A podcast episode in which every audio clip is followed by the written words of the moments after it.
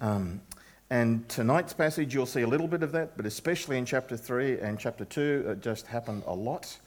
Um, and of course, early church tradition is that John is in his senior years, and that Jerome tells us that when John in his senior years was uh, coming to church, too old to walk, they would carry him on a stretcher and bring him in. The end of the service, they would sort of stand him up, and he would simply say, either brothers and sisters, or like he says in his letter, little children, beloved children, let us love one another. That's what he would say.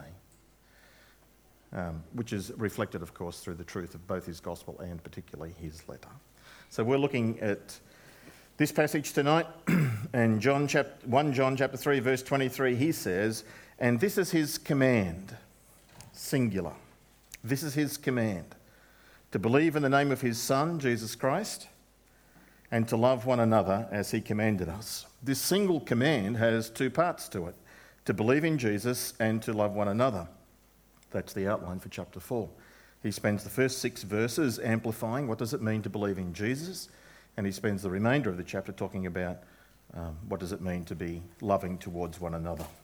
These are two inseparable aspects. If we believe in Jesus, it will automatically, mm, it will inevitably flow over into our lives. And if it isn't flowing over into our lives, probably we aren't believing in Jesus. We're not in his kingdom. We're going to talk about that tonight.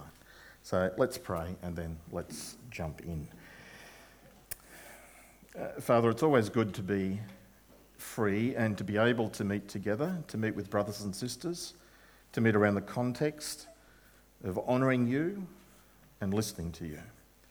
So we pray tonight that as we look at your word that you've inspired, that you might speak to us by your Holy Spirit that He might help us to understand, that He might help us to embrace, and that He might help us to respond to the truth that we hear this night.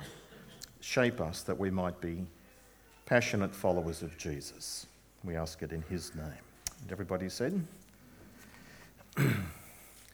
John, in his senior years, is a person who loves to speak not only in absolutes of black and white, but is also a person who likes um, to talk with, it's almost simple terms, and it's theologically accurate. He talks about uh, two kingdoms there's the kingdom of this world, and there is the kingdom of God. And he certainly does that in this passage. And I've been doing a little bit of thinking about that. And so I want to say to you tonight the world certainly does divide into the world, those who are outside the kingdom, those who don't believe in Jesus, and it divides into those who do both those who say they do and those who genuinely do. And these two camps can both in turn be subdivided. That in the world, there are people who are uh, religious, be that whatever major form of religion they have, but there are also people who are completely irreligious. Uh, they're atheists. They have no religion, no practice of it, or whatever. Those are the two groups of the world. And then there are two groups even within this broad banner of the church. There are people who say that they are believers. There are people who call Jesus Lord, but it's not real. They profess faith, but they don't practice faith. And then, of course, there is a second category of those within the church who are the true believers those who have been born again, those who have received the Holy Spirit, those who, um, whose lives are being changed and who are in the process of growing to be more and more like Jesus. So now, within the context of the church, there are people who say they're Christians, but they're really not. Jesus alludes to them, so does John in this passage. When Jesus says, Not everyone who says to me, Lord, Lord, will enter the kingdom of heaven, but only those who do the will of my Father who is in heaven. And people, even in this category, can do remarkable spiritual things. They can prophesy, they can cast out demons, they can perform miracles. They're still not saved because they haven't repented, responded, and accepted Jesus. So, for all of their religious show and profession of faith, it's not true. But for people over here who have been born again, who have responded genuinely and sincerely, the church in turn is not only made up of true believers, but the church is quite diverse. There are Catholics and there are Anglicans and there are Uniting Church people and there's Church of Christ and there's Baptists and there's Church of the Nazarene and on and on and on and on. If you count up the denominations in the world, there's hundreds, thousands of them. with born again, truly born again believers within them. That which unites us as believers in the church are the essentials of the faith. We'll talk about that. But that which divides us, that which separates us, even though we are united in Jesus, part of his one kingdom, one family, uh, there are some major issues that we differ over. They're not essential, but they're major. They're not essential, and that means we're in the kingdom, but they are major and they lead to differences between those who are truly born again. I'm not staying here tonight, but just to give you an illustration. For instance, baptism. Uh, we're a Baptist church. We baptise people a certain way, and we only baptise believers. But Anglicans and Catholics in Uniting Church and other people who are genuine believers and follow Jesus and they're born again and they have the Spirit and they submit to the Word, they don't agree with us. They baptise infants, and they may not baptise by immersion, they may baptise by sprinkling. It's a major difference. It's not an essential of the faith, but it's a major issue that it's easier uh, for them to uh, worship in their community, and it's easier for us to worship in our community. There are very few churches who can actually practice that diversity where when we baptise people, we baptise them either by immersion, or we baptise them by sprinkling, or we baptise them by pouring, or we baptise believers, or we baptise infants. I don't know any churches that do that. I read about them, some, but they're very few and far between. Another major issue would be uh, different views on the role of women in a church, role of women in ministry and leadership. And if you're of the view that women can't be an elder, a woman can't be a pastor, or a woman can't preach, then it would be difficult for you to be in a church where a woman could do that. It's a major issue, but it doesn't separate you from the kingdom. Do you understand what I'm saying? And there are many issues just like that. Um, so, in the world, atheists and irreligious people who are not following Jesus, but they are religious, whether they are Buddhist or whatever they happen to be, their major world review, Islamic or Muslim, whatever. And then within the church, there are people who are fair income, genuine followers of Jesus, and there are imposters, pretenders, either deceived or intentional, that they hear to deliberately undermine and to exploit. And John is writing particularly about a church which has experienced that that it had false believers amongst them, and that some of these false believers have now exited, but not all, and that they are still having an influence upon those who are the true believers. And so John writes in chapter 4 Dear friends, don't believe every spirit. When he says spirit, he doesn't mean ghost, and he doesn't mean demon, he doesn't mean spirit. He means the spirit that's in a person. don't believe every spirit, but test the spirits, test the prophet, the teacher to see whether they are from God, because many false prophets have gone out into the world. In our world, the world we live in, it's no different to John's world, there are many false prophets. The Mormons and the Jehovah's Witnesses are easy to put into that category. They are very aggressive promoters of their belief systems. They're in every country, and they particularly target those in the lower socioeconomic areas, and they also target Christians. Christians who are not sure of what they believe. That's their target. and there are even so called evangelicals who are departing from the faith. They at once. This would be the extreme example, for my experience, the extreme example. I had Jehovah's Witnesses, two Jehovah's Witnesses, turn up on my lawn, excuse me, one day, and they've changed their lingo. They've changed their presentation. So I just said to them quite straight, You guys don't believe that Jesus Christ is the Son of God? Yes, we do. You believe he's the Son of God? Yep. You guys don't believe that you're saved by faith alone? Yes, we do. But you then have to talk to them. And what do you mean when you say Jesus is the Son of God? They don't mean what the Bible means when it says he is the Son of God. They're using Christian terms and Christian jargon, but not meaning what evangelicals mean or not meaning what the Bible says. So that's why John writes.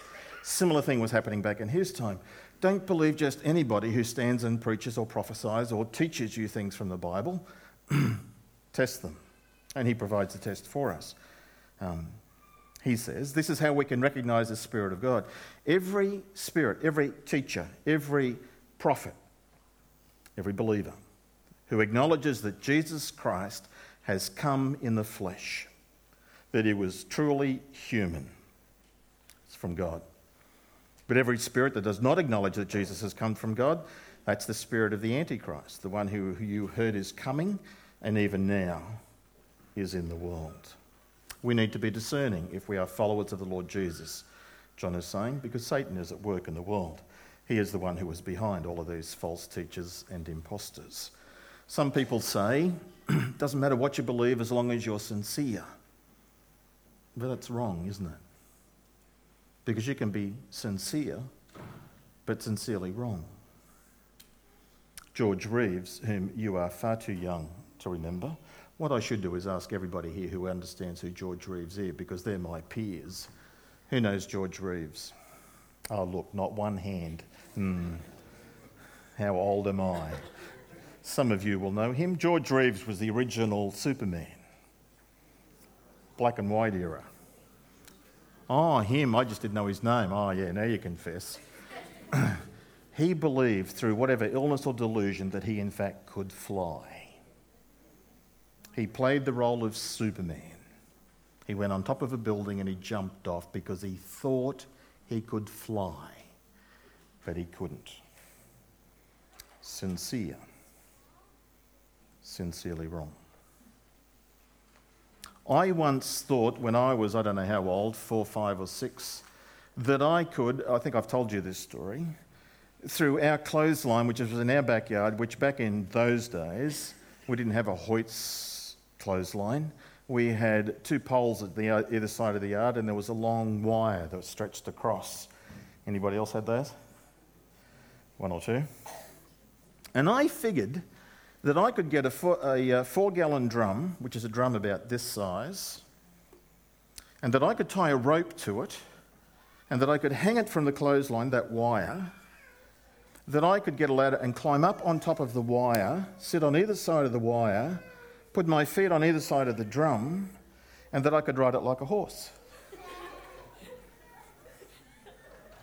I thought, and I was sincere and I was wrong. And I didn't ride the horse. When I got up and when I got on the clothesline and I went to put my feet on the drum, and I landed on my left arm and bent it. Zunk. So I didn't break it, I bent it. It's called a green stick fracture. So now my thumb is permanently dislocated. I can do this to it. Of all the things I say tonight, that's what you're going to remember, isn't it? Yeah. Sincere, but wrong. And many of the people you meet, whether on this side of the grid or even the people who are here, can be quite sincere and they can be nice people. They can be gentle and respectful. That's not the test, and that's not the issue. As John says it to us, it's test every spirit. Where is a person coming from? And it comes down to the person of Jesus. In verse 2, he says, Do they believe and understand that Jesus Christ was actually fully human? That means virgin birth, and it means he had a body, that he actually, he physically, literally died and rose again from the dead. All of that is subsumed under this idea of Jesus Christ came in the flesh. And of course, in John's day, the Gnostics, the false teachers, they didn't believe that. They had some other weird interpretations which we've either explained before or we don't need to go into tonight. And then if you jump down to verse 15, he has another test. Everyone who acknowledges that Jesus is the Son of God, God lives in them. In other words, do you believe Jesus is fully human? Verse 15. Do you understand and believe that Jesus is fully God? To test the truth of somebody who is teaching God's word is their mentality when it's caught up with Jesus. Do they have a correct understanding of Him? And you will find that all of the cults depart, that they're on the other side of the line between those who are born again and clearly understanding and those who are pretenders. They've got it wrong when it comes to Jesus. They've got some other explanation. They have other, some other twist or whatever. Now, they're the primary tests that John gives us in this passage.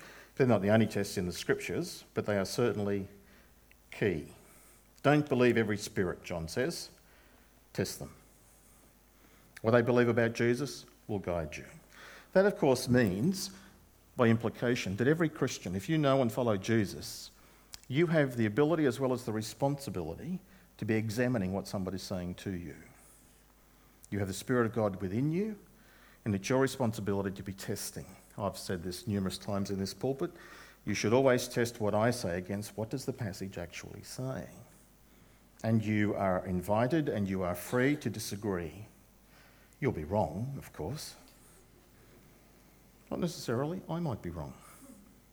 And if I am, if you think I am wrong on some point, I invite you, come and share it with me. Come and share your perspective. It doesn't mean that I'll change my view. It could be one of those issues where there is a difference of opinion, but it's not essential. Or it could be something that is where I, in fact, am wrong. I don't think anybody has all of the truth completely correct. I don't believe I have all of the truth completely correct. I believe that philosophically. The problem is, I don't know which bits I've got wrong.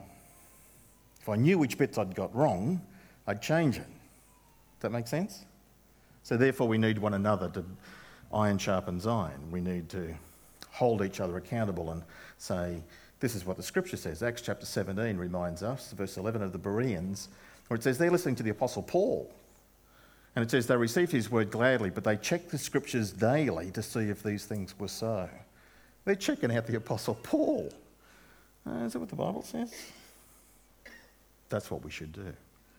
Doesn't matter who it is, because all of us are fallible humans. And sometimes some of these fallible humans are, in fact, deliberately deceptive. They're in it for another motivation. And so we are to be on guard. How do we test them? Do they confess Jesus, that he's come in the flesh?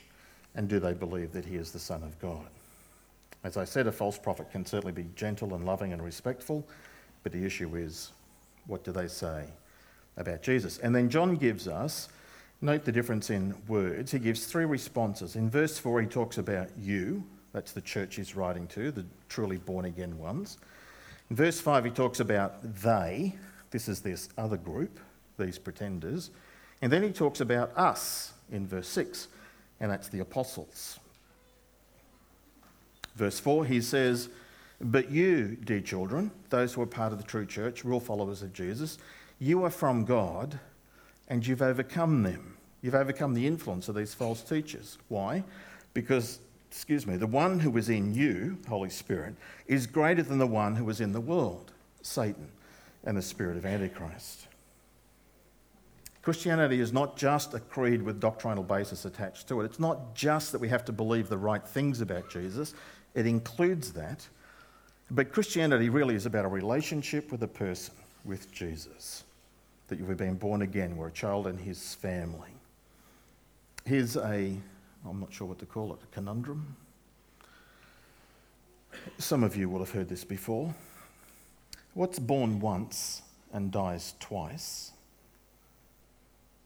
And what's born twice but dies once? 35 seconds of thinking time. What's born once dies twice. And what is born twice but dies once?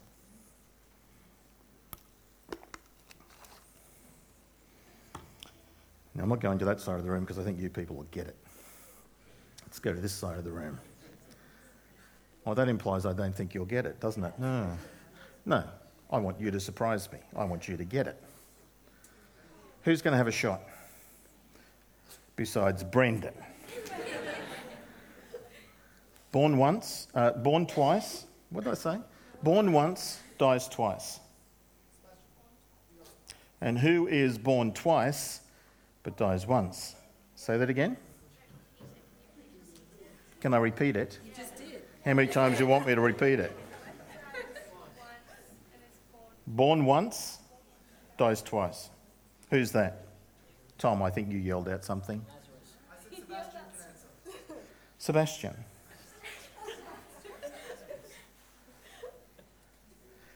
bim bim, time's up. People who don't know Jesus. They're, were you going to say that?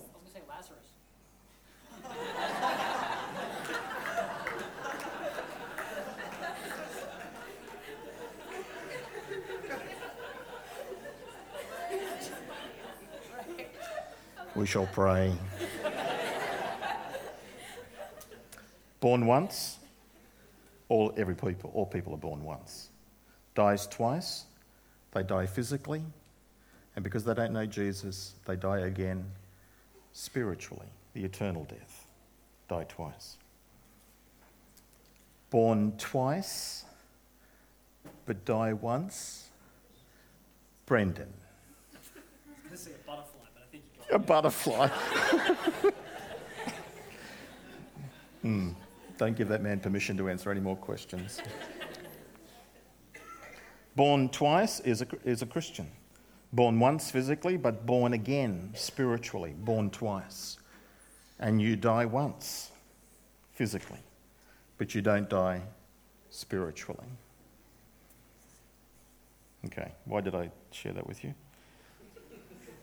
Uh, it's coming out of verse 4 that you are from God, you've been born again, and you have a Holy Spirit living within you, and you have overcome them because you've been born again. You've been born twice. And the Spirit within you is able to resist. The implication, I think, of what John is saying is this is if you're in this category over here, you're truly born again, you have the Holy Spirit within you. When you hear error, when you hear falsehood, the Spirit within you goes, That's not true. Just like when you hear truth, the Holy Spirit within you will be going, That's true. Jesus is the Son of God. That's true. Jesus is God the Son. That's true.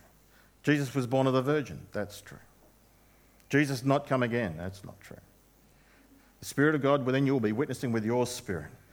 And however that manifests for you, that'll be this discomfort or this unease, there'll be something. The Spirit of God will be prompting you, but of course, you've got to be listening. And that doesn't excuse us. We must be diligent students of the Word. I say that all the time, and because I believe it and because I think the Scriptures emphasize it for us. In Isaiah chapter 8 and verse 20, the context is when people come to you when they're consulting mediums and spiritists who whisper and mutter, people are going for these strange, weird spiritual experiences. And they come to you and they say, Shouldn't we consult them? Isaiah's answer to the law and to the testimony. If they do not speak according to his word, to this word, they have no light of dawn. To the word, the word of God, and to the testimony that God gave through Moses. To the word of God. If they don't speak according to the scriptures, they have no light of dawn in them. Diligent students of the word. That's what we are to be. Or you could look up Deuteronomy 13 and read exactly about God's very clear instructions. What if somebody comes to you and says this, this, and this, and they even perform miracles and do this and so on? What should you do? Well, if it's not according to what my commands are, according to my word, don't follow them, don't believe them. That's the guideline. And John gives that to us in verse 6 when he talks about we are from God. He means the apostles. And whoever knows God listens to us, the apostles. And whoever is not from God doesn't listen to us. This is how we recognize the spirit of truth and the spirit of error. So Isaiah 8 would be, I would say, we need to be listening to the Old Covenant, the law of God, the Old Testament. And verse 6 is reminding us we need to be listening to the New Testament. We need to be Bible students, Bible readers. Now, note verse 5. I thought this was very interesting. It says, They, that's this group of pretenders who were part of the church but have now left it, who pretended to, said they followed Jesus but really didn't because they didn't know him, didn't believe he came in the flesh, didn't confess him as Son of God. They are from the world, and therefore they speak from the viewpoint of the world, and the world listens to them. That verse gives us an insight and explains for us why sometimes false prophets, pretenders, can have big ministry and big influences. How can the Jehovah's Witnesses, who are teaching nonsense, how can they have such success? How can they have such large numbers? Well, because they're from the world and the world listens to them. That's what John, I think, would say. So the test is not are people listening to them? Are they growing? Uh, that's not the test. No, the test is are they being faithful and true to the gospel? What are they saying about Jesus? Okay, so five quick things. What does this mean for us? Number one, make sure that you are in God's kingdom, that you've been born again, that you're not a say so Christian, but that you are a show so Christian. Your life is being changed and transformed. Your obedience to Him. You confess Jesus is Lord and Saviour. You believe and understand that he came in the flesh, that he was fully human, and he is fully God. He's not simply Son of God, he is God the Son, second member of the Trinity. Make sure that you are in his kingdom, born again.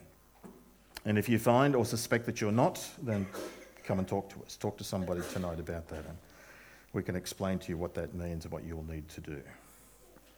Secondly, be a diligent student of God's Word. Read, reread, keep reading, especially the New Testament. Not only, but especially, because that's where the clarity of who Jesus is. But of course, we need to read all of Scripture. But if you're not a Bible reader, then begin with the New Testament. Read it, reread it, read it 10 times, 20 times, read it 100 times. Read it over and over and over. Listen to the apostles, listen to what they teach us. Uh, so be a diligent student of God's word. Number three, expose yourself to good Bible teaching on the internet, on YouTube, not Google Tube, on YouTube. But don't believe everybody.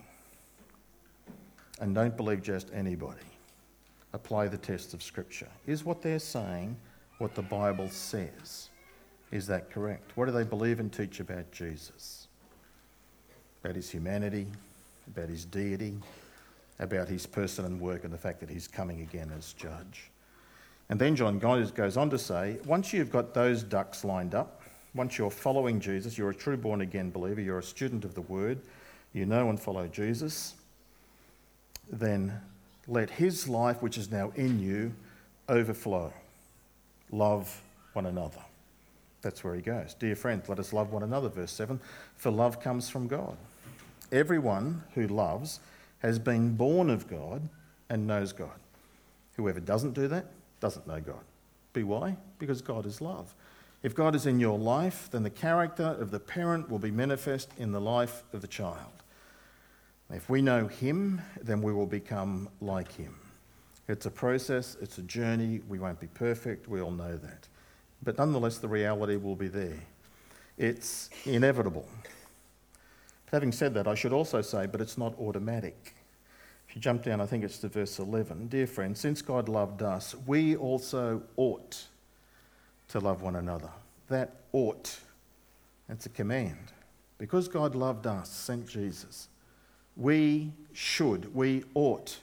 It's not automatic. There is some effort, there are some decisions and choices are required for us to be obedient to that which He is working in us. And also, interestingly, just as an aside, it's interesting, John places truth in juxtaposition with loving one another.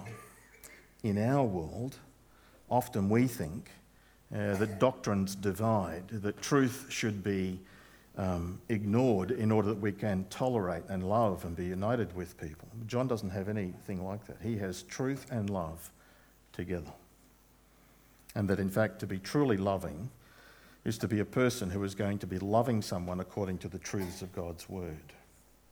That could mean correcting or challenging or whatever is necessary in order to be loving. This love that we should have is because God has demonstrated his love for us. And love at the end of the day, biblical love is something you do, it's something you demonstrate. It's not liking them, it's not romantic love. It's love that the love of God is what He demonstrated through Jesus. It's self sacrificing, it's caring commitment, and it's for the good of another. Self sacrificing, denying self, could be inconvenient to me. It's caring commitment. It's not just cold hearted duty, there is an element of care involved. This is the right thing to do, and associated with that will be a sense of care. What if I don't feel any care for them? We'll do it anyway and you will find that the care, the feelings will come eventually, normally. And it seeks the good of the other, helps them, seeks their relationship with Jesus. It's not a feeling, love is not a feeling, and yet love is not without feeling. I think I've already said that. So we should love one another. Why? Well, because God is love and because God has loved us. And if we are in God and God is in us, then His nature will be manifest in us. And if it isn't, the implication is, John says, well, then we are not in him. We are in the second category, pretenders. God is love, demonstrates for us that it's part of his unique character. And this is unique to Christianity, to biblical truth. No other religion in the world talks about God as being a God of love, to the best of my knowledge. No other religion says it. And it's interesting. If God is love, it means it existed before anything else did. God is not love because he created things that he could love. Mm-mm. God is love. And the God who loves created to demonstrate his love to his creation. That, of course, then implies if God is love, uh, that God, there is a plurality of persons in the Godhead. Uh, because you can't be a single soul person and be loving to whom? Yourself. It implies the Trinity, implies others, that God is love. this is the love that is in God and that He has displayed to all in creation. And as I've said, those who are in God will love because His nature is within them. Martyn Lloyd-Jones says these pretty strong words. He says, Christians who are, and he meant habitually, continually, without change or improvement, Christians who are angry, Christians who are unkind, impatient, abusive, self centered, judgmental, who spread malicious gossip, who are defensive when they are corrected. If people are behaving like that, not occasionally, but habitually, that's their character. Then Martyn Lloyd-Jones says they are proclaiming to everybody that they are outside the kingdom. And there is no hope for them unless they repent, turn to God. Christians say they're Christians always angry, unkind, impatient, abusive, self centered, judgmental, spreading malicious gossip, and who are defensive when corrected, are not demonstrating change of character of being born again. So, finally, since God loved us, John says, we ought to love one another. It's an obligation, not easy. You've probably got a brother or a sister who's a bit difficult to live with, a bit annoying sometimes. Well, then John says, Remember what God has done for you.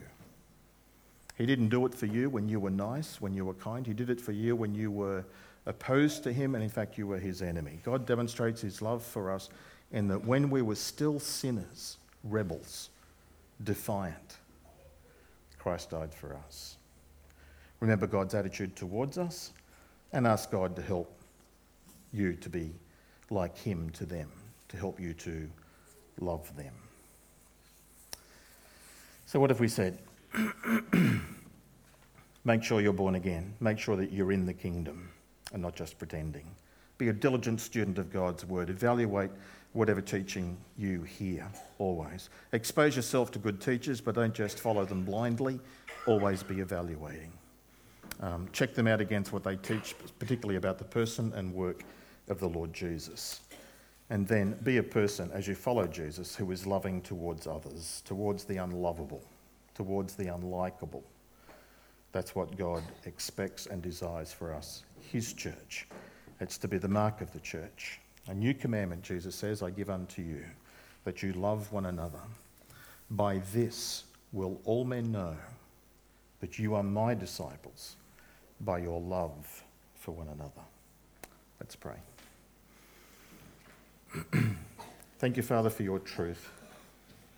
Thank you for the revelation that we have here that you are a God who has demonstrated love to us by sending Jesus, and that it's your desire and your requirement for people to come out of the world and to come into your kingdom and to be changed, to become lovers of others, just like you are. Lord, help us to be discerning Help us to be diligent in our study of your word and effective in evaluating. But most of all, transform us that we can be passionate about you and Jesus and very passionate and loving towards one another and others. We ask this for Jesus' sake, for the honour of his name. Amen.